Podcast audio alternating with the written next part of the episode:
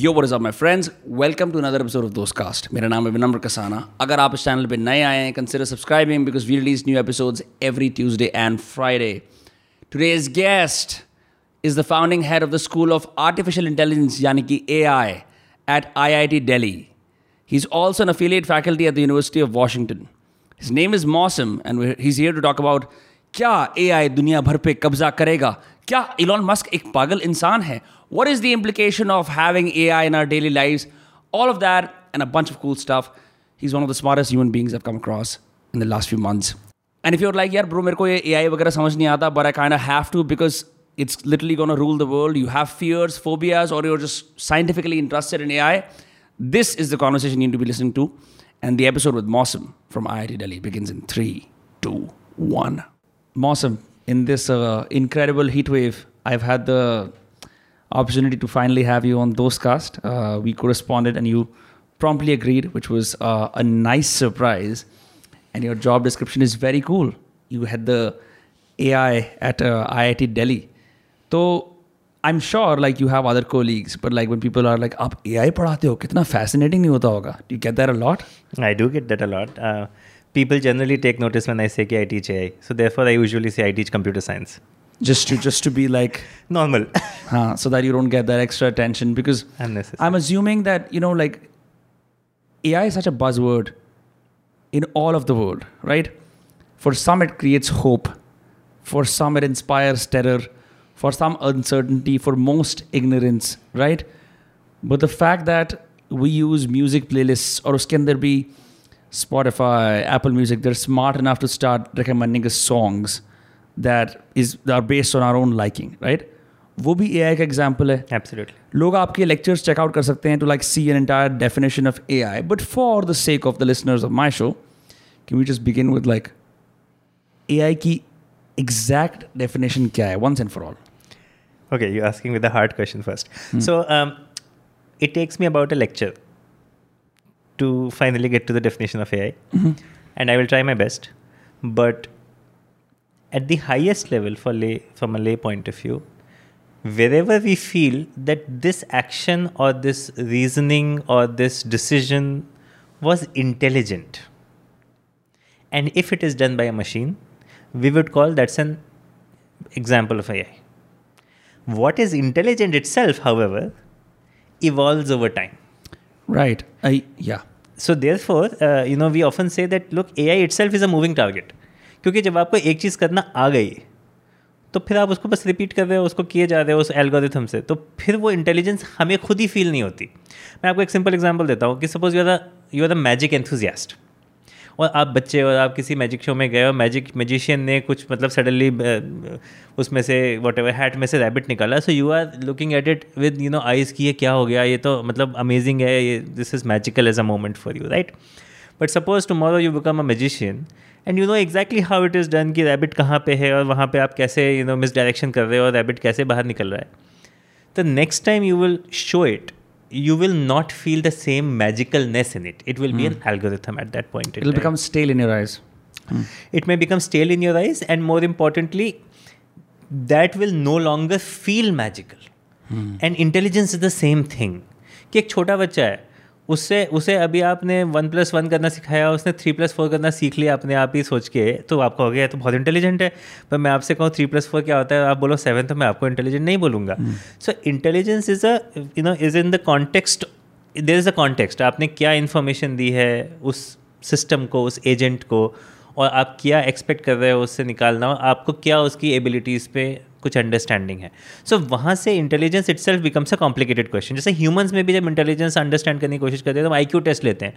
आजकल कितने सारी वेबसाइट्स आपको मिल जाएंगे, कितनी स्टडीज़ मिल जाएंगी जो ये कहती हैं कि IQ test is wrong, you can not measure people with one test and this that, there is spatial reasoning, there is visual reasoning, there is you know deductive reasoning, inductive whatever blah blah, right?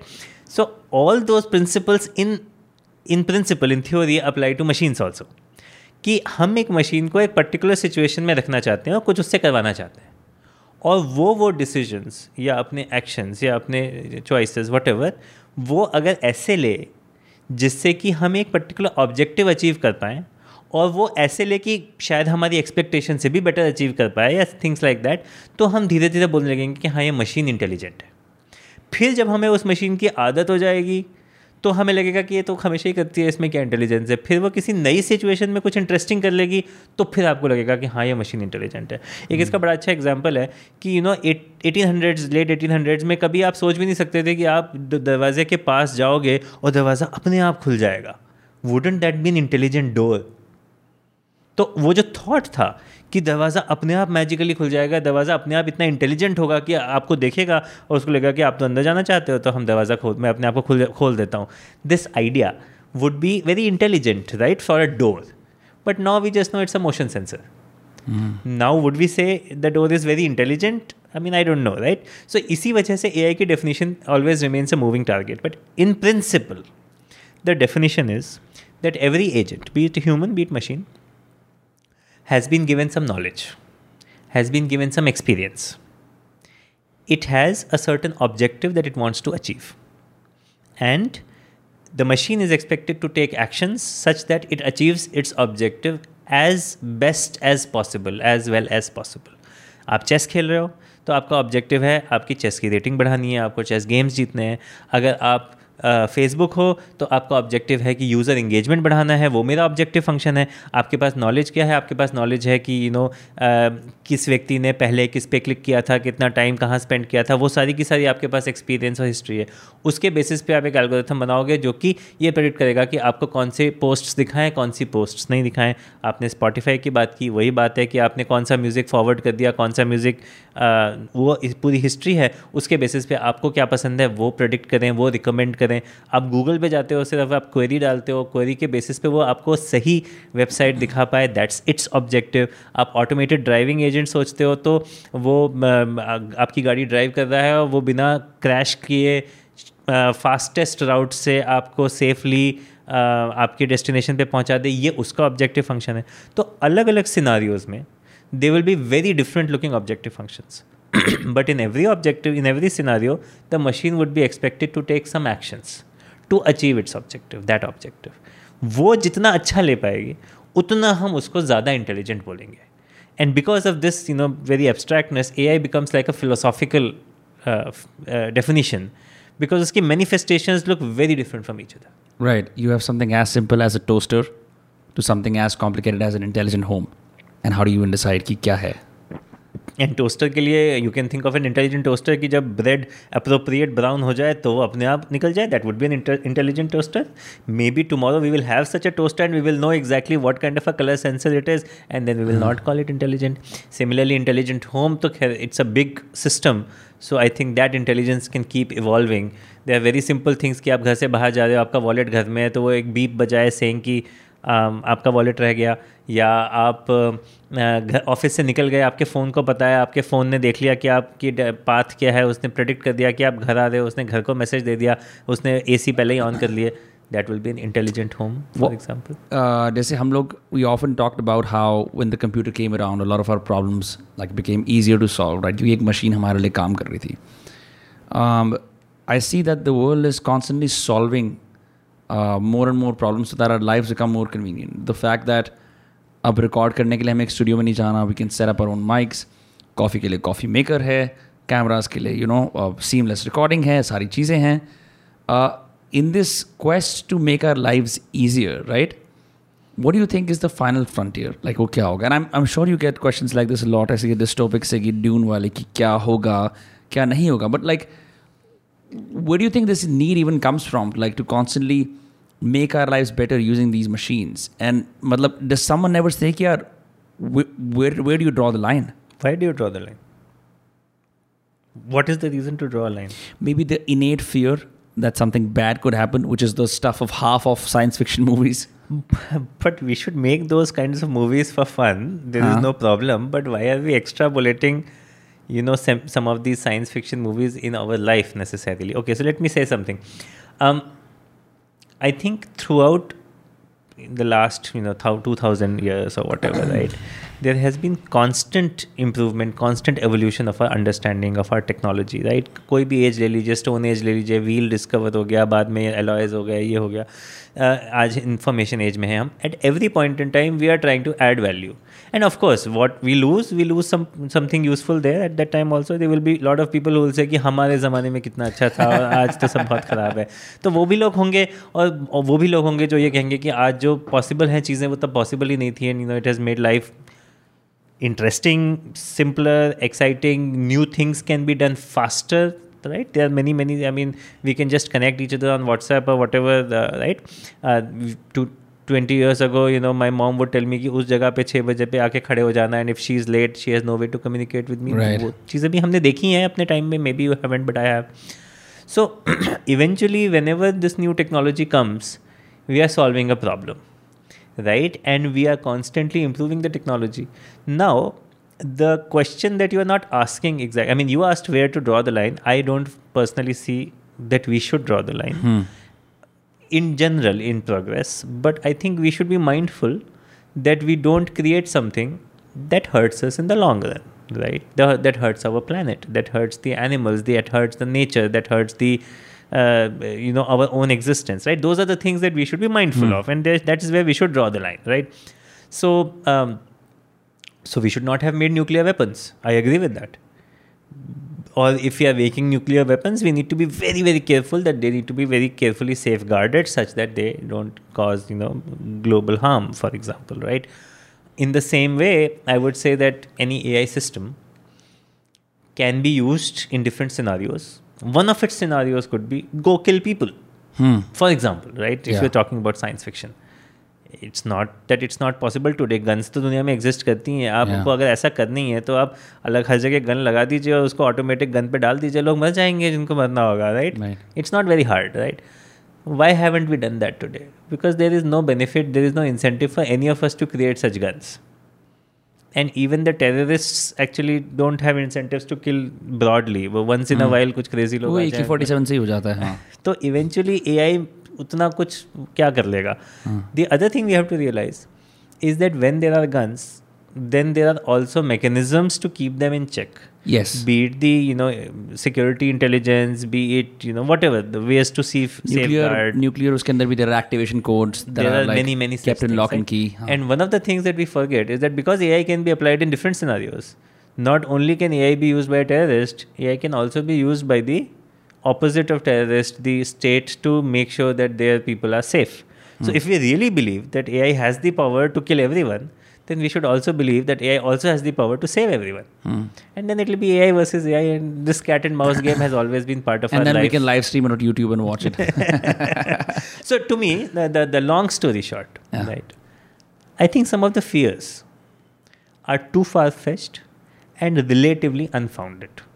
Now, I am not saying that things like these are not possible, but I do believe that AI continues to be in mankind's control.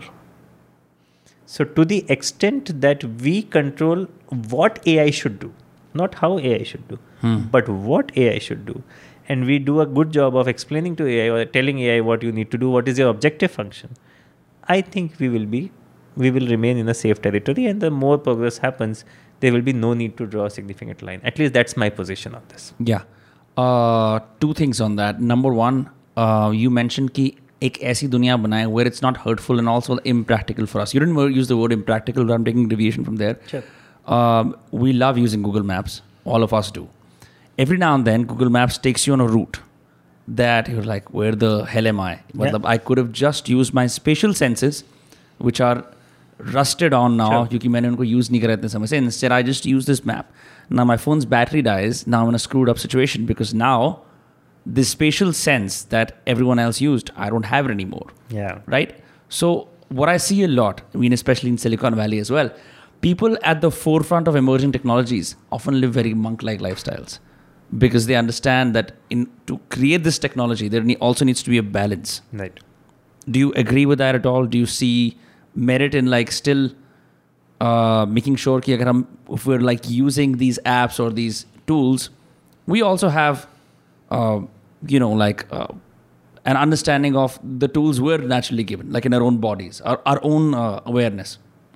You know, I'm distinctly reminded of a blind person. He unfortunately died. He was maybe 14 when he died. He could play video games. He was a blind person. I don't know if you've seen this. You should check this out. It's amazing. It's on YouTube. There are many programs on him. He could just walk without a stick. He knew exactly where the obstacle is. He knew exactly how to maneuver himself, how to navigate. He could play video games without looking at the screen because he was blind, obviously. How could he do this? The way he did this is that he kept sending small signals like, and he would listen to, and his brain was trained for that, how quickly the sound is coming back. He would register it in his brain, and that will help him figure out how far the next obstacle is, and he will skateboard. He was crazy. I mean, I was in awe of the kid. He just showed us what humans can be capable of if they are put in circumstances where they are forced to train themselves for something we are not generally trained for. Another very interesting example, slightly unrelated, but since we are talking and it's an informal long conversation, there's a movie called Ship of Theseus. Yes, by Anand Gandhi. I don't remember the director, but probably by him. And the first story is of a blind photographer who takes very amazing pictures while being blind. Okay, I'm extrapolating a little bit. And then she gets her eyes, because she's able to get the surgery done and she gets eyes, and her quality of photography goes down. Wow. You should check that out. It's a beautiful movie. So the point I'm making is that even today we understand that our brain is capable of much more than what we use it for. Just without question, people who sing beautifully, our brain can, be trained for that. People who, are very strong, technically, our brain can be trained for that. Our brain can be trained for not using our eyes and maneuvering in complex environments. But we don't, because we don't need to. We don't train ourselves. I think the same logic applies to all the apps. You are right. Now that we are started to following Google Maps, the sense of direction has gone down. Nobody, even in, you pilots, right? There is autopilot. But 1 out of 10 takeoffs and landings, pilots are supposed to do manually just to check that if they still remember. Got it. Yeah, it's a rule. It's a rule in aviation. So I think the choice is ours to be dependent on an app at a certain level and not be completely dependent on an app. That's our choice to make. So when you have more options, you have to exercise more caution and choices to how to deal with them. 20 years ago, there was no Google Maps. You have to memorize कि वहाँ से right turn है, वो building ऐसी दिखती है, उसके सामने से right turn लेना है, and things like that. Now you have multiple opportunities. You can train yourself to not bother. You can train yourself to bother. I would say that whenever these technologies come in, they come in to potentially make our life easier. But how much, where, when to use technology is a choice that requires more careful consideration than we often give it. For someone who does teach it, right, what choices do you make in your own personal life? Do you use all the apps? Have you deliberately staved off a few? What is your own routine with? I'm assuming अगर आप पढ़ाते हो तो मैं apps तो नहीं पढ़ाता हूँ, मैं तो नहीं कहने का मतलब है कि टेक्नोलॉजी पढ़ाता हूँ, उसके पीछे टेक्नोलॉजी क्या हो सकती है. I mean this is a question that will require some introspection. Definitely I would say that places where I am good at I try to avoid using apps. Like, for example, a simple example is calculator. Yeah. आप मुझसे बोलोगे 325 plus 263, तो मैं कोशिश करूँगा as a first iteration मन में करने की. पर अगर आप मुझे बोलोगे 759.375 divided by 101.2, तो मैं calculator से ही करूँगा. मैं उसको actually नहीं लिख के करने वाला. तो कुछ चीज़ें हम अपने को constantly trained रखते हैं, क्योंकि जो हम regularly use कर रहे हैं, हम भी कोशिश करते हैं कि वो faculties हमारी weak ना हो जाएँ. बट मेरा सेंस ऑफ डायरेक्शन बहुत ही ख़राब है, तो I do actually use Google maps. Today I took me about 1 hour to reach this place while I was talking to another person on phone in the speaker, and my Google Maps was just constantly giving me directions, and I actually don't know what route I took. I was just looking at the traffic, talking to the person, and following the directions at the same time. I do that too. It leads me to some very interesting places sometimes. Sometimes. हाँ. आपने एक और बहुत interesting बात बोली थी कि Google Maps sometimes messes up. Yeah. So this is the question you did not ask, but let me still go there. कोई भी जब नई टेक्नोलॉजी आती है, स्पेशली AI टाइप टेक्नोलॉजी जहाँ पे हम इंटेलिजेंस को डेवलप कर रहे हैं, अब जैसे आप चेस देख लो, हमारी 2000 ईयर हिस्ट्री है, या मतलब 1000 ईयर हिस्ट्री जितनी भी, मतलब बहुत पुराने ज़माने से चेस चला रहा है, एंड वो कलेक्टिव विजडम हमेशा एक्यूमुलेट होते होते होते होते हमारे ग्रैंड मास्टर्स आए. तो every generation is going to be smarter than the next generation because previous generation, because the latter generation has all the collective knowledge of the previous generation, right? And in the same way, अगर आप computer chess देखोगे तो आप बड़ी अच्छी अच्छी movies भी बनी है. वो 80s में जो chess tournaments होते थे, and people used to think कि कोई chance ही नहीं है कि हम humans को हरा पाएंगे, grand masters को हरा पाएंगे, हम means the machines. And 96 में when Deep Blue defeated Gary Kasparov, it was a major deal. आज कोई बात ही नहीं करता है कि हम human versus computer chess करें. क्यों करेंगे? Computers are so damn good, right? Right. The point is कि कोई भी इस तरह की जो डीप टेक्नोलॉजी है वो जब सिस्टम में आने की कोशिश करती है तो शुरू में वो गलती करती है बिकॉज वो लर्न कर रही है. It's better than terrible, that is why there is an app for it. Otherwise वो रिसर्च प्रोटोटाइप होता कहीं पे. It then requires lot of good data, and you should realise that India में may be Google has the best data on streets and roads. उससे पहले कुछ mapmyindia.com वगैरह कुछ होता था, बट गारमीन भी करता था कुछ, यहाँ पे कुछ होता था, लेकिन वो बहुत वीकर थे गूगल मैप से कंपैरिजन में. क्यों थे? क्योंकि गूगल ने क्या किया कि एक तो उसको डेमोक्रेटाइज कर दिया, सबके फ़ोन पे आ गया. उसके बाद उन्होंने देखा कि कहाँ कहाँ गाड़ी जा रही है, कहाँ कहाँ फ़ोन जा रहा है, let's say.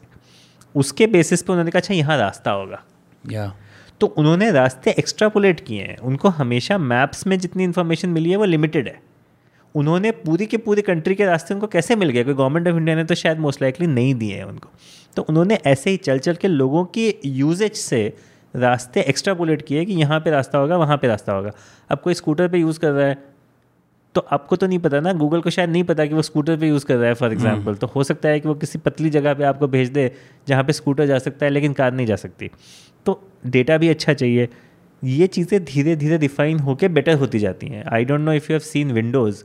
You know, I have seen Windows 95 also. No, I've seen Windows 95. I've seen the entire journey to Windows 10. So now, you know, we are in a slightly better place than Windows 95 for sure. ना उस समय तो हम joke करते थे कि you know, it is Windows, वो हर थोड़ी देर में हैंग होगा ही होगा, and we'll have to reboot it. Those jokes have reduced drastically for Microsoft in the last 5 years, I would say. Right. तो I think हर technology का, हर field of knowledge का ये एक path होता है कि एक time पे जाके maturity आती है. And in the middle there are mistakes. Jaise, you must know about this Tesla accidents that have happened. Of course. Right? So I've had the luxury of sitting in a Tesla and like seeing ki kahan tak uska self-driving chalta hai. Right. And like beyond like a super highway, it's pretty hard to do the self-driving. And that's because they have purposefully chosen not to. तो ऐसा नहीं है कि technology चल नहीं सकती, चलेगी, लेकिन वो ज़्यादा गलतियाँ करेगी. और इस तरह की टेक्नोलॉजी को सिस्टम में डालने के लिए, सिस्टम में मतलब एक्चुअली रोड्स पे डालने के लिए, you have to be super sure कि आपकी गलती की रेशियो बहुत ही कम है. तो error rate is so minimal that you will probably not get into something major, because यहाँ पे कैटास्ट्रॉफी होने के चांसेस बहुत ज़्यादा हैं, राइट? तो highway driving in the US, not in India, highway driving in the US is relatively sort of mundane. There are very strict rules that generally everybody follows. तो इसलिए टेस्ला कर पाती है. फिर भी it got confuse whether it's a cloud और a truck, right? For example, right? So हो सकता है कि आज से 5 साल बाद वो भी सब प्रॉब्लम्स निकल जाएं, and it's even makes even fewer mistakes, even though it is already better than human driver, I think. So I think the main point here is that जब भी ये नई ऐप हम बनाते हैं तो आपके 2-3 क्वेश्चन थे. Now I am close this. तो एक तो you asked whether you are like a monk. So I think जब हम नई कोई चीज़ बनाते हैं तो आपको पता होता है कि अभी ये हम बना रहे हैं, थिंग्स आर इन प्रोग्रेस. तो आप इसको 100% ट्रस्ट नहीं कर सकते. ओवर टाइम वो ट्रस्ट AI सिस्टम को लेना पड़ेगा, मतलब डेवलप करना पड़ेगा आपके साथ. उसको कॉन्स्टेंटली दिखाना पड़ेगा कि देखो मैं AI सिस्टम हूँ, मैं गलती नहीं कर रहा हूँ. और अगर वो कॉन्स्टेंटली दिखाते रहेंगे कि मैं गलती नहीं कर रहा हूँ, तो फिर आपको भी लगेगा कि हाँ ये सिस्टम पे ट्रस्ट किया जा सकता है, क्योंकि एक्चुअली गलती नहीं कर रहा है कॉन्स्टेंटली, जैसे हम अपने कैलकुलेटर पे ट्रस्ट करते हैं.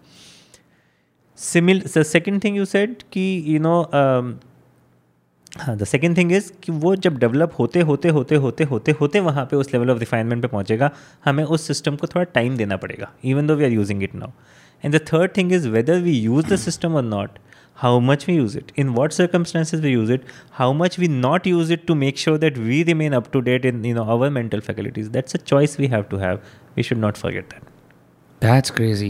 I think the part about iteration, agar aap dekho, Google Maps always asks you for feedback every now and then, right? And because we're used to banks and everyone else, I'm like, ab kaun feedback dega? But it's just so that the service can become better for you. The other thing you mentioned is कि कभी कभी क्या होता है कि अगर आपके पास गाड़ी है आपको स्कूटर वाले रास्ते में घुसा देगा, yet if but the distinction between the walking and the driving is very clear. Absolutely they always, because you know more people walk in general, तो जब वो अपने फ़ोन को लेके जा रहे होते हैं, the maps is able to understand कि यहाँ पे वॉकिंग वाला रास्ता है. And if you done something crazy like you go, like for example you say कि मेरे को दिल्ली से बॉस्टन पहुँचना है, it'll actually give you like an entire route to get there, won't mention permissions and everything else, and then it has a cool little thing that says jet ski across the Pacific, just for messing with people. You know, you are using nicer words. This is 10 years ago. I said, I was in the US, I said, how do I get to Australia? And somewhere in the middle it said, and swim for 16 hours or something. That was, or swim for a few days or something. I forget, but that was really funny. Absolutely, yeah, I completely agree. So the other thing with the maps, now we're getting to that, is ki, it has made food discovery a lot easier. Mm-hmm. You know, because if you're like in the middle of nowhere, you're like food near me, or jin logon ne wahan pe contribute kara hai, we've rated places, so that has become easier. And then you can choose based on the filters, right? That's how the food delivery apps also work. Like, do I want something that is relevant? Do I want less distance? Do I want 5 stars? All of those things are like used by AI. But like you said, it isn't magical anymore because it's, we're used to it. Ki haan yaar, Google Map kar le, kya karna hai? Like the fact that exists, the fact that, you know, a lot of people from my generation have just stopped carrying cash because yaar har jagah UPI chalta hai. And like, oh, the miraculous sound of tanana, aise jo hoti hai Paytm ki ya GPay ki, that has become normal, right? There's so many things that AI has just normalized that the everyday genius of AI is missing. It's only like when, say, you educate people about AI, does it like still, once again, does it have that shine? As far as like your education of AI is concerned, what are like some of the questions that your students are most fascinated? Like what is the 1 or 2 questions that you get the most? Okay, so one thing I want to clear before I come back to this question. You know, we think that any novel thing that is happening today in the computational world is AI, but we have to be mindful that it's not necessarily. For example, UPI. Yeah. I don't think that has anything to do with AI. It does not. It's security. You have to make sure that, you know, things are encrypted properly. There are checks and balances, but that has nothing to do with AI. Okay. I mean, or there may be a small part there somewhere in the middle where some AI technology gets used. Maybe a garnish of AI. Uh-huh. But eventually, I mean, that's just other aspects of computer science, and those are very important too. So while AI is a major buzzword, correct, AI is a technology that we look up to in the next 10 years. Maybe it will change things for the better or whatever. But there are many other things that are very valuable. The question you asked is, what are my students generally interested in these days? देखो, मैं समझता हूँ कि there are 2 types of students. Now I am giving you very gross generalization, and my students may not like it. एक तरह के students हैं जो कि बहुत कम है, जिनको डीप टेक्नोलॉजी समझ के उसके अंदर और घुसते जाना है. या the black hole seekers, sure. And दूसरे स्टूडेंट ऐसे हैं जिनको आज क्या चल रहा है वो समझ के अच्छी जॉब लेनी है और फिर मे बी वो आगे कुछ करना है. Sometimes I mean they also have lots of aspirations, by the way I am not saying that they don't. For example they may feel कि यू नो यहाँ पे मुझे एक स्टार्टअप क्रिएट करना है, मुझे अपना कुछ करना है, मुझे दुनिया में ये चेंज लाना है, वो चेंज लाना है, उसमें कंप्यूटर्स यूज़ करने हैं. उस तरह के बहुत लोग मिल जाएंगे आपको. But those are not technology focused और science focused. Let me use the word science here. Those are not science focused. Those are people who are thinking of how to apply science in the context of an application और something. जो वो पूरा broad area है of set of students, they are generally interested in what is kind of the most application-oriented technology today. And for my field, it is neural networks, deep neural networks, which is the main reason that has revolutionized AI in the last, now it's about 8-9 years. Mm. For the sake of clarity, what is a deep neural network? I see. We understand brain, right? Brain has neurons. Neurons are connected to each other. One neuron fires, which basically means it sends an electric impulse to the next neuron. The next neuron receives impulses. If it receives a strong enough impulse, it activates, it fires and sends a signal out. ये सारे neurons हमारे brain में अलग अलग point of view से हैं. बहुत सारे, मतलब 10 to the power I forget how many, I will not quote a number, we can check. But all these neurons and different parts of the brain are, you know, something is for language understanding, something is for visual understanding, something is for taking decisions, etc. Right? इस तरह से हमारा brain पूरा arranged है और हमारा brain intelligent है क्योंकि you know, that's what humans are strong. तो जब हमने ये सोचा कि मशीन को इंटेलिजेंट बनाना है तो there were many different ways of doing it. In fact, अगर आप Pedro Domingos who is a very famous professor in University of Washington, उनकी बुक पढ़ें, The Master Algorithm, so he will say there are 5 tribes of intelligence. वो machine learning word use करते हैं but बात वही है यहाँ पे. Sure. तो हम 5ों ट्राइब में भी नहीं जाएंगे बट मेन पॉइंट ये था कि एक ट्राइब उसमें से ऐसी है जो ये कहती है कि जैसे हमारा ब्रेन इस न्यूरॉन और उसके कनेक्शंस के साथ जुड़ा हुआ है, it's a network of neurons, वैसे ही मैं एक आर्टिफिशियल न्यूरॉन बनाऊंगा. आर्टिफिशियल न्यूरॉन में इनपुट्स जाएंगे, input will be numbers, not signals, not impulses, they will be numbers. वो न्यूरॉन कुछ कंप्यूटेशन करेगा. कंप्यूटेशन मतलब वो सारे सिग्नल को ऐड कर लेगा लेट से, या कुछ कर लेगा, प्रोसेस यूज करेगा, कुछ एक छोटा सा प्रोसेस चलाएगा और फिर एक आउटपुट जाएगा. Output is the output electrical impulse जो हमारे ब्रेन में. तो हमने क्या किया कि एक न्यूरॉन जो हमारे ब्रेन में था, जो बहुत सारे सिग्नल लेके एक सिग्नल कभी कभी वापस आगे भेज देता था, उसको सिमुलेट कर लिया मशीन में यूजिंग एन आर्टिफिशियल न्यूरॉन. अब मैंने इसका नेटवर्क बना दिया इन आर्टिफिशियल न्यूरॉन्स का, कि बहुत सारे न्यूरॉन्स आर्टिफिशियल जोड़ दिए, उनको अगली लेयर ऑफ न्यूरॉन से कनेक्ट कर दिया, उसको अगली लेयर ऑफ न्यूरॉन से कनेक्ट कर दिया. इसको बोलते हैं न्यूरल नेटवर्क. और जब मैं इसको बहुत सारी लेयर्स के लिए करता हूँ तो इसको बोलते हैं डीप न्यूरल नेटवर्क. कि मेरा इनपुट अगर फर्स्ट लेयर में गया, उससे सेकंड लेयर में आउटपुट गया, उससे सेकंड थर्ड लेयर में आउटपुट गया, अगर मैंने ये 10 लेयर 15 लेयर 20 लेयर कर दिया तो इसको हम बोलेंगे deep neural network. Deep neural network is a gross approximation of a human brain for a computer, right? It was there in the 60s, it was there in the 70s, it was there in the 80s. Lot of algorithms have been developed in the 80s and 90s. But हुआ क्या कि You need to train these networks. Train जैसे हम, छोटा बच्चा होता है वो धीरे धीरे ट्रेनिंग लेता है और सीखता है, अपना ब्रेन ट्रेन करता है, वैसे ही हमारा न्यूरल नेटवर्क है. उसमें कुछ पैरामीटर्स होते हैं, वेट्स होते हैं, जिनको हम वेट्स बोलते हैं. वो वेट्स हमें ट्रेन करने पड़ते हैं फ्रॉम डेटा. तो अब हम बहुत बड़ा न्यूरल नेटवर्क बना देंगे तो उसमें बहुत सारे पैरामीटर्स होंगे.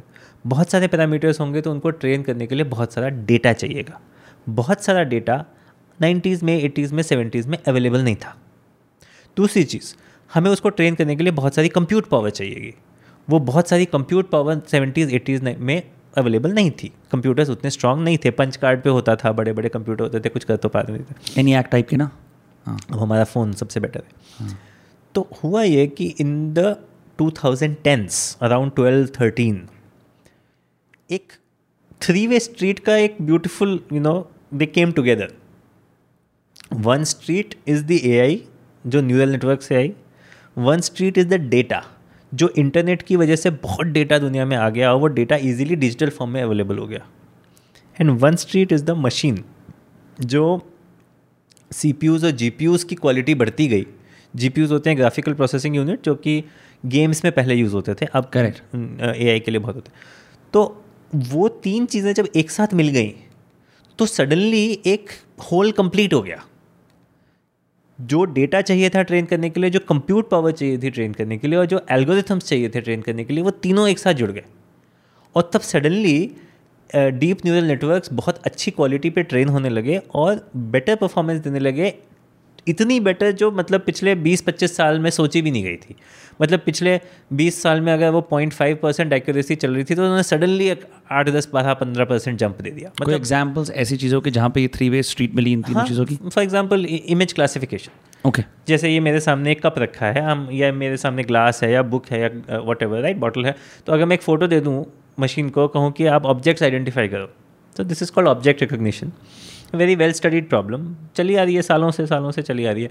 तो कुछ मुझे एग्जैक्ट नंबर सब याद नहीं आ रहे हैं, लेकिन 75% शायद होती थी एक्यूरेसी उस समय, और वो एक साल में शायद कुछ 86 या 90% पे जंप हो गई थी। मतलब कुछ अनबिलीवेबल जंप हो गया था। एग्जैक्ट हम चेक कर लेंगे, टोरंटो से हुआ था ये research, Geoff Hinton was the main person जिनके थ्रू हुआ था, और the student was Alex with a difficult surname, so I would not pronounce. उसका जो सिस्टम था उसको एलेक्स नेट बोलते थे, और फिर विदिन 5 ईयर्स वो ह्यूमन परफॉर्मेंस से बेटर हो गई एक्यूरेसी, 98% हो गई विदिन 5 ईयर्स।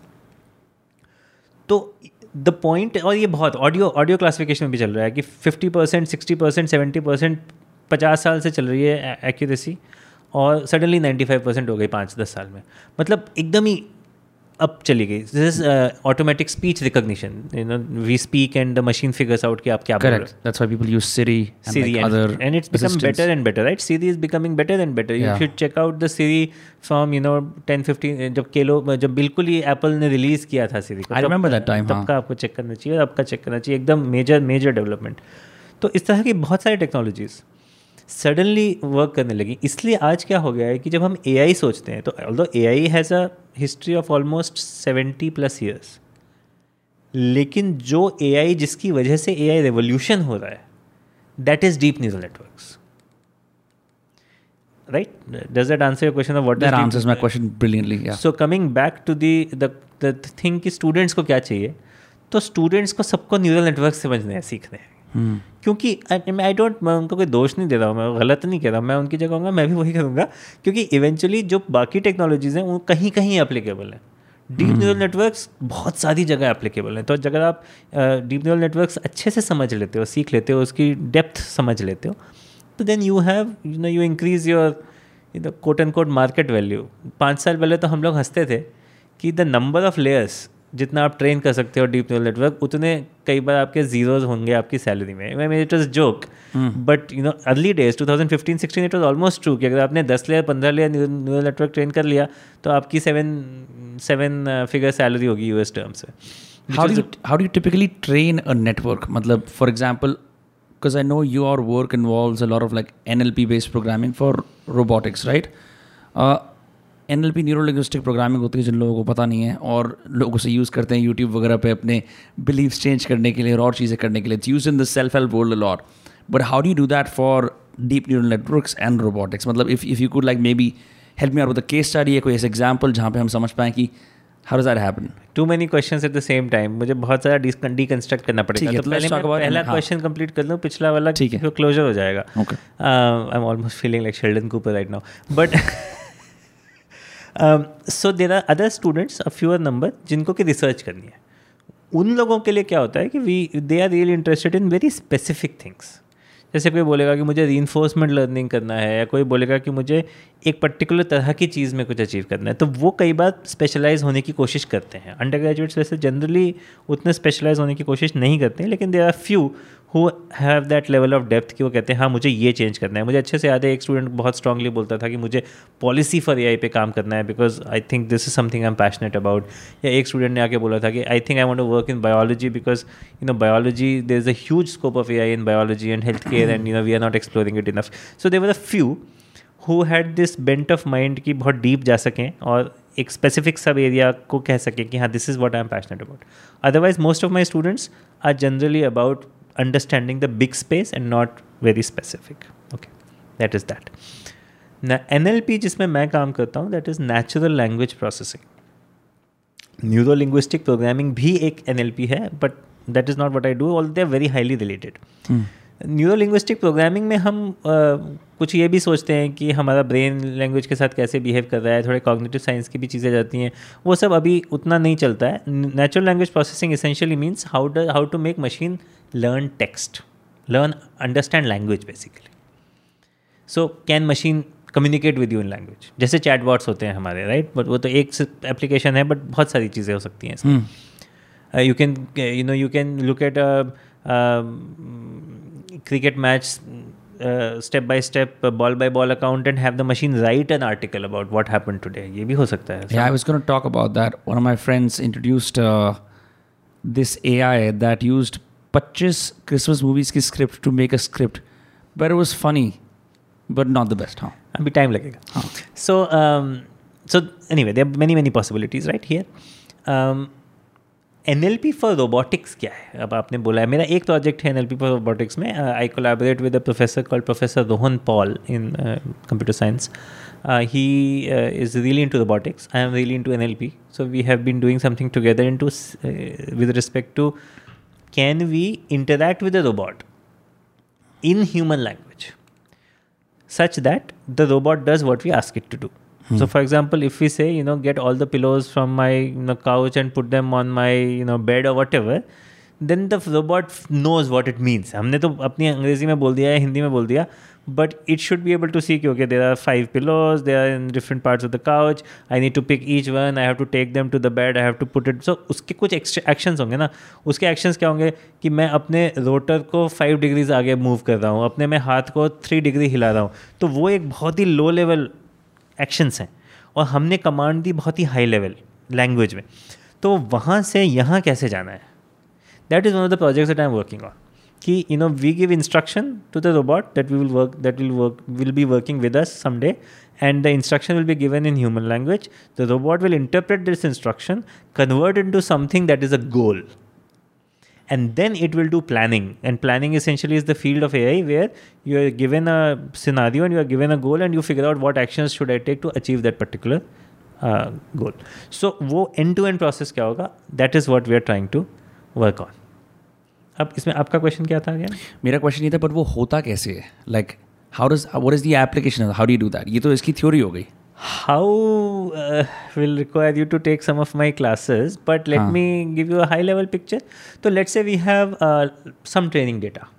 जैसे हमने पहले एक रोबोट को दिखाया कि when I say get me a cup of water, तो उसको करने के लिए पहले मैं यहाँ से सिंक तक जाऊँगा, वहाँ पे एक कप उठाऊँगा, कप को टैप के नीचे रखूँगा, टैप खोलूँगा, कप भरेगा, टैप बंद करूँगा, वापस लेके आऊँगा. Now this is one instruction connected with a plan. And the robot is observing you do things? The robot will observe. I mean, so we do it in sort of simulation, but yes, the robot will observe us doing it. Okay. And so, or it will not observe us, but this will create a data set of instructions and associated plans. This is called imitation learning, by the way. Imitation learning means कि मुझे बहुत तो समझता नहीं है world, लेकिन human ने ये करके दिखा दिया, ऐसे करके दिखा दिया, तो मैं उसको इमिटेट करूँगा. करेक्ट. ये रोबोट सोच रहा है, मतलब ये रोबोट का पॉइंट ऑफ व्यू है. तो रोबोट को हर चीज़ बहुत डिटेल में नहीं पता होगी, लेकिन वो ह्यूमन को इमिटेट करने की कोशिश करेगा.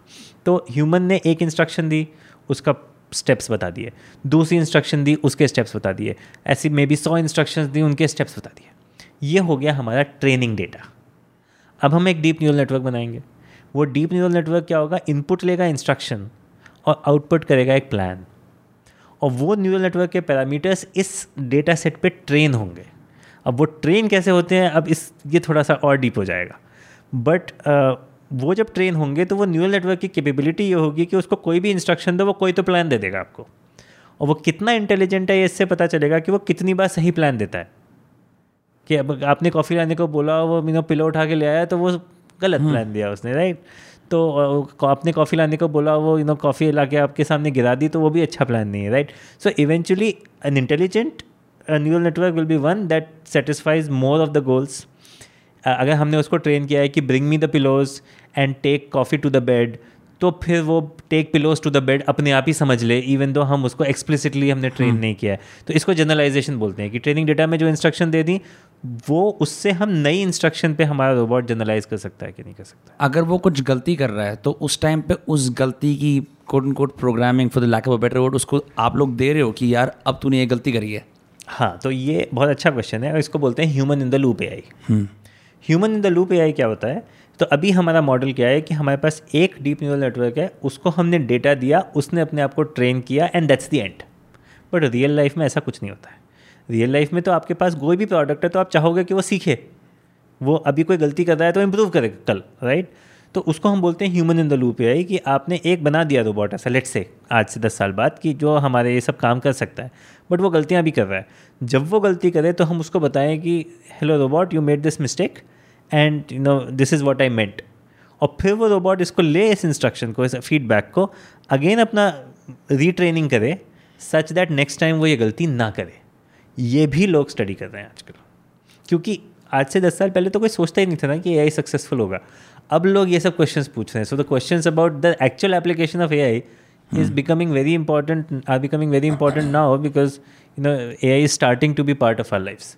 So human in the loop AI would also be part of our life someday once these you know robots or these AI systems become pervasive. But जब आप ये day to day में ये वाला काम करते हो, the NLP and robotics, like what does that specific day look like? Are you going inside a laboratory where there are a bunch of robots? How does that That's happen? A great question. So unfortunately, abhi nahi, not yet, but someday, right? So this is the vision. I am an NLP person, as I told you. My collaborator is the robotics person. So currently he is in the process of purchasing some expensive robots and setting them up in a lab such that such experiments can be done.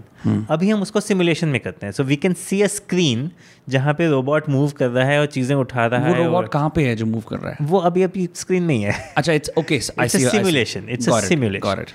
So अभी simulation में कर ले, फिर real world में कराएंगे, वरना तो बेचारा गड़बड़ी कर देगा, right? So real world has many challenges. Let me explain, right? So you know, a real robot requires a combination of computation, electrical engineering and mechanical engineering to say the least.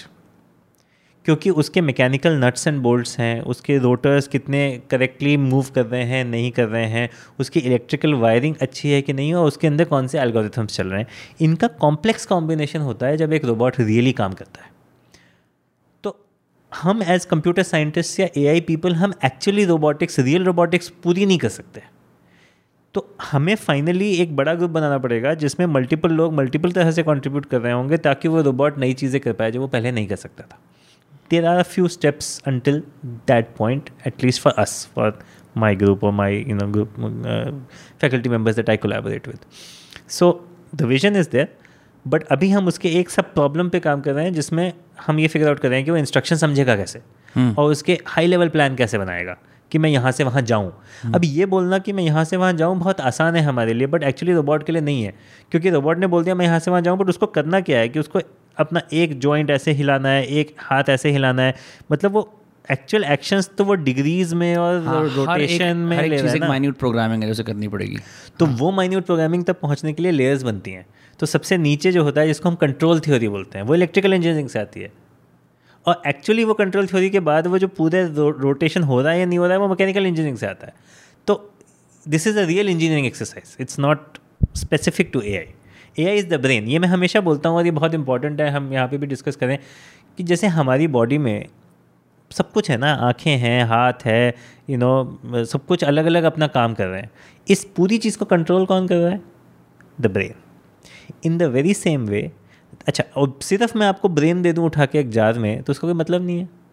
या मैं आपके, I am sorry to give you that imagery, but सारे के सारे sensors और affectors हटा दूं, आपकी आंखें हटा दूं, आपके मुंह हटा दूं, आपके कान हटा दूं, हाथ हटा दूं और फिर ब्रेन दे दूं, तो क्या कर लोगे? ब्रेन का कुछ नहीं कर पाओगे ना। जैसे मुझे अच्छे से याद है कि हमारी एक बहुत अच्छी क्लासिकल सिंगर थी जिनको एंड में पार्किंसंस हो गया और वो फिर कम्युनिकेट नहीं कर पाती थी, लेकिन हमें फील होता था कि उनका ब्रेन चल रहा है, बट वो बिल्कुल कम्युनिकेट नहीं कर पा रही हैं। तो जब वो कम्युनिकेट ही नहीं कर पाती थी तो हम उनके लिए भी फ्रस्ट्रेटिंग था और बाकी लोगों के लिए भी फ्रस्ट्रेटिंग था। So a brain needs an active body to be useful, right? And in the very same way an AI needs an a machine organism, a machine to be useful, right? The machine should have sensors, the machine should have the ability to change the world. सो इसी तरह से computer science, electrical, mechanical ये सब जुड़ेंगे। The AI part will be managing the robot, but electrical और mechanical जब तक strong नहीं होगा तब तक वो मैनेज सही नहीं कर पाएगा। तो अभी हम उसका एआई अलग बना रहे हैं, लोग अलग अलग अलग अलग कंपोनेंट्स पे काम करते हैं रिसर्च में, कई बार फिर वो जुड़ेगा और फिर एक ब्यूटीफुल होल बनेगा। वो विजन है, वो देखिए hopefully a few years down the line. Typically अगर हम NLP के अंदर से AI वाला पार्ट रिमूव कर लें तो ये जो नेचुरल लैंग्वेज प्रोग्रामिंग है, 3 वर्ड, मेरे को I'm not sure if I understand what they mean. Like उनकी, when you say you like NLP or you enjoy that, what does it mean? आप ऐसा करते क्या हो उसके साथ? I see. No, वो मैं एक्सप्लेन कर देता हूँ. So language आप समझते हैं. Language is any mode of communication. Correct. There are two types of languages, natural and artificial. So C, C++, Java is an artificial language, machine language. बाकी English, Hindi. English, Hindi are natural languages, right? Natural language processing essentially ये बोलता है कि process language. अब वो process कैसे करेंगे? या तो इनपुट लैंग्वेज होगा, या तो आउटपुट लैंग्वेज होगा, या तो बहुत इनपुट एंड आउटपुट लैंग्वेज होंगे. तो सपोज मैं आपको बोलूँ, देखो ये लैंग्वेज आई आपके पास, बताइए कि ये पॉजिटिव सेंटिमेंट है कि नेगेटिव सेंटिमेंट है, या ये कोई बुली कर रहा है किसी को या नहीं कर रहा है, या ये ऑब्जेक्शनेबल टेक्स्ट है या नहीं है. ऐसे अब मैं बहुत सारे सवाल पूछ सकता हूँ उस लैंग्वेज के बारे में. That would be language in, but language is not out. Out is some label like bullying और नॉट बुलिंग, पॉजिटिव और नेगेटिव. दूसरा ऑप्शन ये हो सकता है कि मैं आपको क्रिकेट मैच का स्कोर कार्ड दे दूँ और आपसे कहूँ कि आप इसकी इंग्लिश में एक समरी लिख दीजिए. अब स्कोर कार्ड को आप नेचुरल लैंग्वेज नहीं बोलोगे क्योंकि वो तो स्पेसिफिक फॉर्मेट में लिखा गया है, राइट? तो that will be natural language out but not exactly natural language in.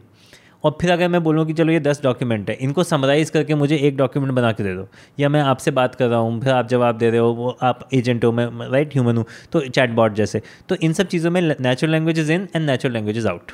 Okay, it's a two way street. हाँ, तो जितने भी ऐसे कंप्यूटेशनल मेथड्स हैं, जितने भी ऐसे सिनारियोज हैं जिसमें either for the machine the natural languages in और for the machine the natural languages out, और both they come under the purview of natural language processing.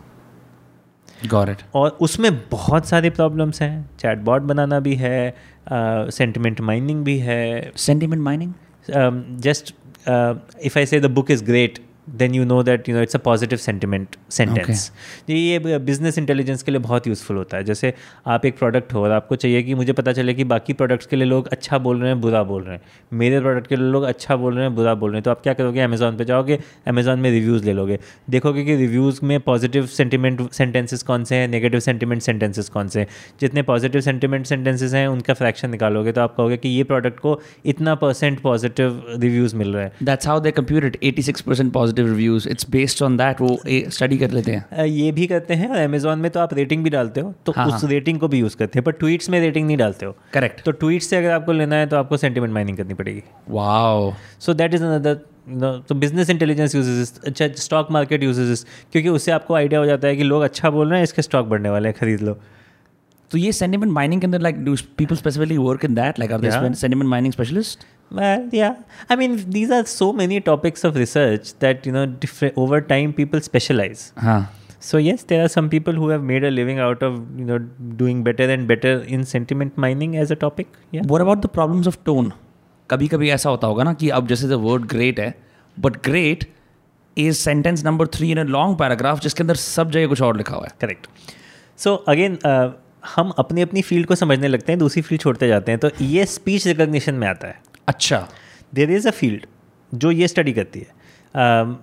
Generally speech और एनएलपी में कुछ लोग हैं जो दोनों में काम करते हैं, लेकिन जनरली लोग डिफरेंट होते हैं. उसका रीज़न ये है कि स्पीच में सिग्नल इनपुट होता है. ओके. और सिग्नल इनपुट के लिए टेक्स्ट आउटपुट होता है.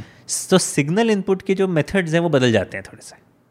ऑल्दो अब डीप न्यूरल नेटवर्क्स के बाद सब चीज़ें जुड़ रही हैं, सब they are all coming together, it's you know all coming together beautifully. But in general traditionally speech recognition वाले लोग डिफरेंट होते हैं, एनएलपी वाले लोग डिफरेंट होते हैं. They collaborate a lot. So again that you are very right. It's called prosody. The prosody. Prosody. How do you spell that? P-R-O-S-O-D-Y, I think. Okay. So that's sort of the technical term for explaining the tone and the pitch and all the emphasis words and all of that. Because जब हम लिखते हैं तो वो चीज़ें नहीं रहती, जब हम बोलते हैं तो वो चीज़ें बहुत important होती हैं उस इमोशन को या उस कंटेंट को समझने के लिए. तो वो भी लोग स्टडी करते हैं. Wow. That's crazy. Any cool projects that you're working on in NLP beyond the robotics?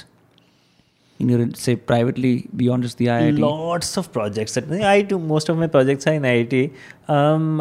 I work in a lot of projects. Let me tell you some of the interesting ones. So one project that we are working on is on languages. India has many, many, many different languages, right? And sometimes the script is the same, but language looks very different. Like Mizo and some of the Northeast languages are written in Roman script, but वो आप पढ़ नहीं पाओगे उनको. Sometimes the script is similar, but the words are used differently. Hindi, Marathi are some examples where some common words. So sometimes the scripts are different, but words are very similar. अब Hindi Gujarati या Hindi Punjabi आप देखोगे तो they are not that far away in terms of the actual words used, but the scripts look very different. So we're trying to figure out how to sort of combine all of this in, so how can we train a better and better model even for languages for which we have low resources, for which have different scripts. So that is one of the things that I'm thinking about a lot these days. Another thing I'm thinking about a lot is how do we make chatbots which solve tasks for you. So for example, जैसे हम chit chat कर रहे हैं, मतलब हम useful बातें भी कर रहे हैं, बट हमारा कोई गोल नहीं है पर से, हमारा गोल जस्ट बात करना है और कुछ एक दूसरे समझना है. बट कई बार हम किसी चैटबॉट के साथ काम करते हैं जिसमें हमें स्पेसिफिक चीज़ करवानी है, उससे अपने अकाउंट ऑर्डर कैंसिल कराना है, ऑर्डर कैंसिल करना है, अपना पासवर्ड चेंज करना है, अपना कुछ करना है, मे बी इवन कुछ आइडिया लेना है कि मेरा प्रिंटर ख़राब हो गया, how do I fix it. जितना भी आजकल धीरे धीरे आप देखोगे कि एक्चुअल जो हमने ये सब बनाया है ना, ये कस्टमर सर्विस एजेंट्स का मार्केट इंडिया में, वो सब धीरे धीरे कम होगा. And Zomato does that only. Zomato के आप बहुत समय के बाद you have to really look for something, तब वो एक इंसान भेजते हैं. आई सी. तो अब लेकिन ये आपका एक्सपीरियंस अच्छा हो, वो अलग अलग लेवल पे अच्छे से कर पाए, उसके लिए हमें कैसे मेथड्स बनाने हैं, that is one of the things that I am really passionate about right now. One of the things I'm working on is I'm collaborating with a material scientist. वो material scientist क्या बोलता है कि दुनिया में बहुत सारे materials बनते हैं, क्योंकि अलग अलग composition आप जोड़ दो तो अलग material बन जाता है, उसकी अलग property बन जाती है. करेक्ट. और कई बार आपको किसी application में एक specific set of properties चाहिए होती है कि मुझे इतनी hardness चाहिए, इतनी viscosity चाहिए, इतना ये चाहिए, उतना वो चाहिए, ये मेरी ranges हैं. तो क्या हम उसके लिए custom material बना सकते हैं? अब ये बात सोचने में ही बड़ी अजीब लगती है, राइट? तो कैसे बनाएंगे? तो उसका फर्स्ट स्टेप ये है कि दुनिया में कितने मटेरियल साइंस के पेपर्स लिखे गए हैं जिसमें बहुत सारे मटेरियल्स बने हैं, उन सबकी प्रॉपर्टी स्टडी हुई हैं, क्या हम उनको सबको हार्वेस्ट करके एक नॉलेज बेस बना सकते हैं? तो उसके लिए तो हमें साइंस का पेपर पढ़ना पड़ेगा, लेकिन machine is very bad at this, तो उसके लिए एनएलपी लगेगी, because all the papers have been written in natural language. So currently I am working with him on how do I harvest information from material science papers to create one large repository of knowledge.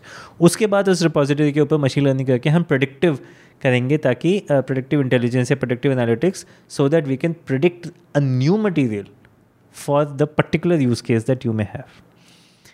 एक काम हम AIIMS के doctors के साथ कर रहे हैं, उसमें celiac disease one, right? This is on celiac disease where we are trying to, so apparently 1 to 5% of India's population has celiac disease. It's really, I mean, I was shocked to hear that because celiac disease आप बहुत ज़्यादा नहीं सुनते हो. अभी gluten free होने का कुछ fad यहाँ पे आया, but it's a US problem. हमारी इतनी दिक्कत है नहीं. Okay, gluten free fad is different from people having celiac disease. That's what I was saying, yeah. So the fad is because we are imitating people or whatever, right? So yeah. I won't get into that. But actually 1% or maybe 3 to 4% of North India has celiac disease. I was like shocked to hear that. So 3 to 4 मतलब हर 100 लोगों में 3-4 के पास है. That's a lot of people actually, क्योंकि हम the percentages ऐसी disease की तो 0.00 something होनी चाहिए. और वो predict कर पाना या वो actually बता पाना कि आपको celiac disease है, उसके लिए काफ़ी मतलब स्किल्ड डॉक्टर्स चाहिए होते हैं. तो अभी हम डॉक्टर्स भी जो पैथोलॉजिस्ट होते हैं, जब आपकी बायोप्सी देखते हैं, उसमें भी वो गलती खूब करते हैं, because it's a very tedious job to figure out whether you have celiac disease और not. So we are trying to work on a solution, A I solution, such that the biopsy would be automatically read by the A I system, but in a way that the human pathologist, the doctor can understand it कि A आई ने क्या क्या समझा और क्यों prediction कर रहा है, जिससे कि अगर ए आई गलती कर रहा है, क्योंकि वो करेगा, और हेल्थ केयर में गलती हम बहुत ज़्यादा अफोर्ड नहीं कर सकते, है ना, ड्राइविंग में भी नहीं कर सकते, लेकिन गूगल पे कर सकते हैं, फ़र्क नहीं पड़ता है, फेसबुक पे कर सकते हैं. You see the difference, right? So ऐसे जब क्रिटिकल सिचुएशंस होती हैं, वहाँ पे I always believe that it should be a team of human and A I that should be working together, not just A I, not just human. Human in loop A I की जो आप बात कर रहे थे, आप human in the loop A I भी समझ सकते हो उसको, बट या this is human A I collaboration in this case. So we are trying to build such a system जहाँ पे they will be a pathologist will be working with the A I system to make sure that the prediction for the celiac disease is as high quality as possible. आपने इससे पहले वो वाली बात करी थी about all the materials that exist in the world, right? And like it's very difficult to read all the scientific papers अगर इंसान अभी पढ़ने भी बैठेगा. यहाँ पे वो वाली चीज़ आती है. No for a fact a lot of people who do data visualization या data mining, data scraping, but that's like a very specific field. Now you as a computer scientist who does this, आप I mean for the lack some listeners really enjoy, like हम बिल्कुल specifically उसके अंदर जाएँ. So like what techniques, methods, quantitative, qualitative do you use to like सारे दुनिया भर के साइंटिफिक पेपर्स को माइन करके उसके अंदर की एक रिपोजिटरी बनाना? देखिए, पहली चीज़ माइनिंग जो होती है उसके लिए हमें कुछ नहीं करना होता है, वो बहुत सिंपल मेथड्स होते हैं। आपको सिर्फ डाउनलोड्स करने हैं, आपको वो लिंक्स ढूंढने हैं कि कहाँ से डाउनलोड करना है। वो डाउनलोड आप करेंगे तो पीडीएफ मिलेगी, पीडीएफ से आप टेक्स्ट कन्वर्ट करोगे, वो भी बहुत सिंपल मेथड्स आजकल बने हुए हैं पीडीएफ टू टेक्स्ट वाले। ऑनलाइन कन्वर्टर्स भी हैं बहुत सारे, तो वहाँ पे कोई मैजिक नहीं है, वो सब चीज़ किसी और ने बना के दी है हमको ताकि हम आगे कुछ कर सकें। So that is the important thing, everybody is playing a role in this, right? We come now once that thing is ready, right? Once we have a lot of text information, right? अब आपको क्या करना है कि आपको एक for want of, I mean, I'm just using the word deep neural network, although it's a combination of many techniques. Sure. So, AI system आपको train करना है, generally a neural network, जो कि उस text को process करेगा और उसमें से important information extract करेगा। और important information जो होगी उसके लिए हमने एक स्कीमा पहले से बना रखा है। Think of it like a database. हमने कहा कि हमें चाहिए material ID, composition, material ID hardness, material ID viscosity, इस तरह की हमने टेबल्स बना ली। एक कंपोजिशन क्या होगी कि इस मटेरियल आईडी जो उस पेपर में कुछ लेट से A324 लिखा हुआ है, मैं ऐसे I am making this up, right? So every, हम साइंटिफिक पेपर में ऐसे वेरिएबल्स डिफाइन करते रहते हैं क्योंकि बार बार हम नया नाम, मतलब हम कैसे रेफर करें उनको, तो हम कहेंगे कि we created material which is a combination of magnesium oxide and you know whatever, right, phosphorus dioxide of pentoxide whatever, तो with the ratio of 80-20 and we call this material A324 and this A324 has you know the property of, ऐसा सब हमने अंग्रेजी में पूरी कहानी लिखी हुई है। तो हमें चाहिए कि AI सिस्टम ऑटोमेटिकली जाके ये टेक्स्ट पढ़े, और उसमें सब कुछ यूज़फुल नहीं होगा। कई बार वो ये भी बोलेंगे कि materials have been discovered since the age, you know, वो पूरी कहानी शुरू से लिखना शुरू करेंगे, वो हमें नहीं चाहिए। हमें इंपॉर्टेंट इन्फॉर्मेशन चाहिए। In fact there is a difference between data and information. So this is data जो पेपर है, और इन्फॉर्मेशन उसमें वो है जो हम एक्सट्रैक्ट करना चाहते हैं, right? So we want the information bits from there. So information bits would be A324 magnesium dioxide 80, A324 phosphorus pentoxide 20, A324 hardness 5.3 whatever, right? वो इन्फॉर्मेशन आप टेक्स्ट से निकालोगे, इसको बोलते हैं इन्फॉर्मेशन एक्सट्रैक्शन, और वो निकाल के आप एक डेटाबेस में डाल दोगे। तो अब अगर आपने कर लिया ये सही सक्सेसफुली, तो कल को आप सिंपली ये भी पूछ सकते हो कि भाई कौन से मटेरियल ऐसे एग्जिस्ट करते हैं दुनिया में, नया मटेरियल बनाना तो बात की बात है, एग्जिस्ट करते हैं दुनिया में जिसमें कि मैग्नीशियम डाइऑक्साइड है, जिसकी हार्डनेस 5 से ज़्यादा है, 6 से कम है, एंड ब्ला ब्ला ब्ला, और वो सिंपल डेटाबेस क्वेरी करके ही आपको बता देगा कि इस पेपर में पढ़ लो ये एक मटीरियल। तो दुनिया के जितने भी पेपर्स हैं वो आपको पढ़ने की ज़रूरत नहीं है, उसकी जो निचोड़ है, उसका जो सार है, वो हमने ऑलरेडी डेटाबेस में डाल दिया, और जब क्वेरी आई तो हमने आपको सही पेपर पे पास भेज दिया कि आप वहाँ जाओ और वो वाला A324 जो है is the answer to the what you are looking for. ये भी हो गया तो भी बहुत बड़ी बात हो जाएगी मटेरियल साइंस कम्युनिटी के लिए। आप मैकबुक, विंडोज़ के अलावा कोई एडवांस कंप्यूटर्स यूज़ करते हो? Just out of curiosity. मैं तो कुछ भी नहीं करता हूँ, मैं तो ये AI भी नहीं बनाता हूँ, मैं तो स्टूडेंट से बनवाता हूँ। सोच अगर आज मुझे प्रोफेसर की नौकरी छोड़नी पड़े और खुद कोडिंग करनी पड़े तो I don't think anybody is gonna employ me, but we do use servers and we use high end GPU servers. हम कोशिश कर रहे हैं कि हमारे so GPUs are sort of graphic processing units, they are the reason why we are able to do this, we are able to train deep neural networks. They're pretty costly. So I think IIT Delhi has done an amazing job by creating what is called a high-performance compute facility, which is available for all the researchers and all the students on campus, or I mean in IIT Delhi system. तो उन्होंने कई सारे GPU servers भी रखे हैं, but they are not enough for us because AI में बहुत ज़्यादा चाहिए। तो अभी हम गवर्नमेंट से रिक्वेस्ट कर रहे थे, and we have been allocated 120 crore to create probably the India's largest for now supercompute facility only for AI. Wow. So this would have 400 GPUs in one facility. So supercomputer बोल लीजिए आप, लेकिन ये different तरह का supercomputer होगा। जो IBM के supercomputer थे वो different थे, अभी ये वाले जो मतलब पुराने ज़माने के जो supercomputer थे वो different थे, वो CPU बहुत थे उसमें, इसमें GPU बहुत होंगे। क्योंकि GPU जो है उसी पे आप इस तरह की प्रोसेसिंग फास्ट कर पाते हो, CPU पे स्लो होती है। So anyway, so we have, my students use a lot of high-end machines, but they don't see those machines. वो सब है कहीं पे HPC compute facility में है जो वो use करता है. Do you do a lot of research in your job? Like a lot of research, as in like ki you said that you have a deadline that you have to do finish right after this. So मतलब how much of research work are you involved in? ये जितनी भी हमने problems की बात की ये सब research. All of it research. Yeah, I mean.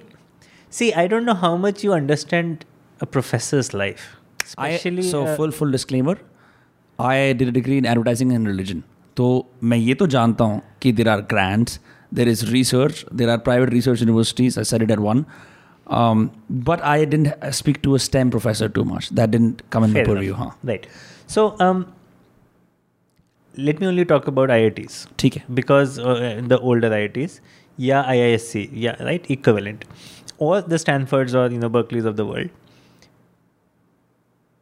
a professor in a science or computer science field is a one-person entrepreneur. And let me explain why.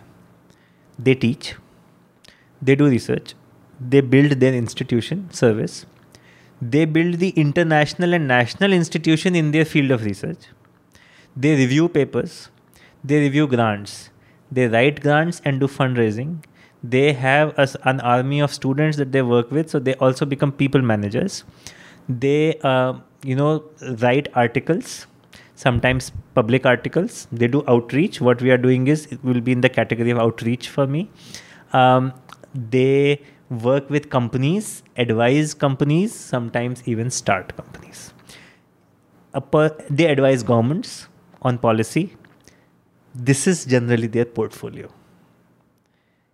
जब हम कभी सोचते हैं कि अच्छा वो तो टीचर है या प्रोफेसर है, वो बेचारा पढ़ाता होगा सुबह से शाम तक, I will tell you that I teach a course a semester. This is true for every computer science department professor.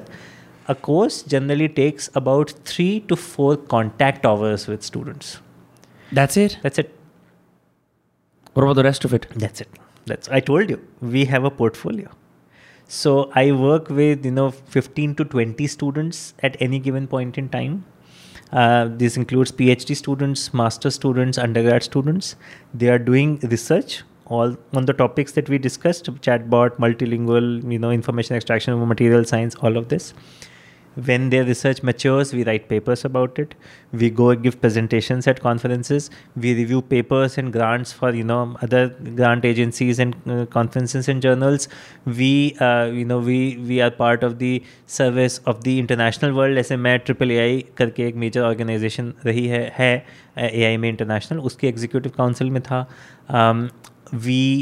I work with many companies. I consult for them. So, companies don't have, excellent deep technical know-how. They have good engineers, but not necessarily good scientists. तो उनको काम करना आता है, लेकिन क्या करना है कभी हमेशा नहीं पता होता.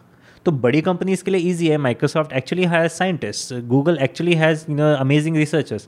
But what about smaller companies, startups? We have a booming startup culture in India, but all these AI startups every once in a while get stuck. कि अरे अब मैं इस प्रॉब्लम को कैसे सॉल्व करूँ, मेरी एक्यूरेसी बढ़ नहीं रही है, मेरी इंटेलिजेंस बढ़ नहीं रही है सिस्टम की. वहाँ पे you need a researcher, somebody who understands things deeply. Again we come into the picture. Of course we can only do so much, but we advise them every once in a while to take up, try out this idea, that idea, whatever, right. मैं government के साथ, नीति आयोग के साथ, ICMR के साथ, with many different institutions in the country, I come in as an AI expert as and when they need them. Sometimes they do projects and they need somebody to technically evaluate the projects, plan the project, whatever. So we actually play a very, very, our time is sort of divided in small chunks. Yeah. The last time I had a long conversation with somebody, which will go greater than 1 hour, I don't remember. Really?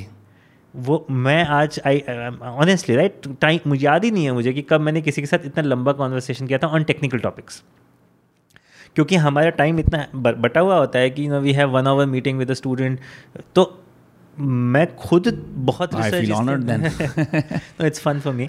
मैं खुद कभी इतनी research अब नहीं कर पाता हूँ, because now we have students who are actually doing actual work. We think with them on ideas. So a professor's life is a very exciting life. It's very dynamic for sure. It's a very, very dynamic life. And you know, lots of things are going on all the time. Plus, I am the head of School of AI. So I'm also thinking about how to build the school, how to build this department in a way that, you know, it establishes significant credibility and, you know, international reputation over the period of 5 to 10 years. Well, I hope those cars can add a little bit of a push to that. We've hit the 1 hour 6 minutes mark. Awesome, it's been a pleasure having you on, Meto. Like, we could go on for longer, but I just have another recording right after this. In a few months, when we've made some progress, when hopefully we have some robots that we can talk about. Sure. Where can people find you if they want to get in touch with you? Well, you know, I have a homepage. Yeah. So that they can check out your work at. They can check out my work. What is it called? You have to just search for, if you just Google Mausam IIT Delhi. I literally did the same thing.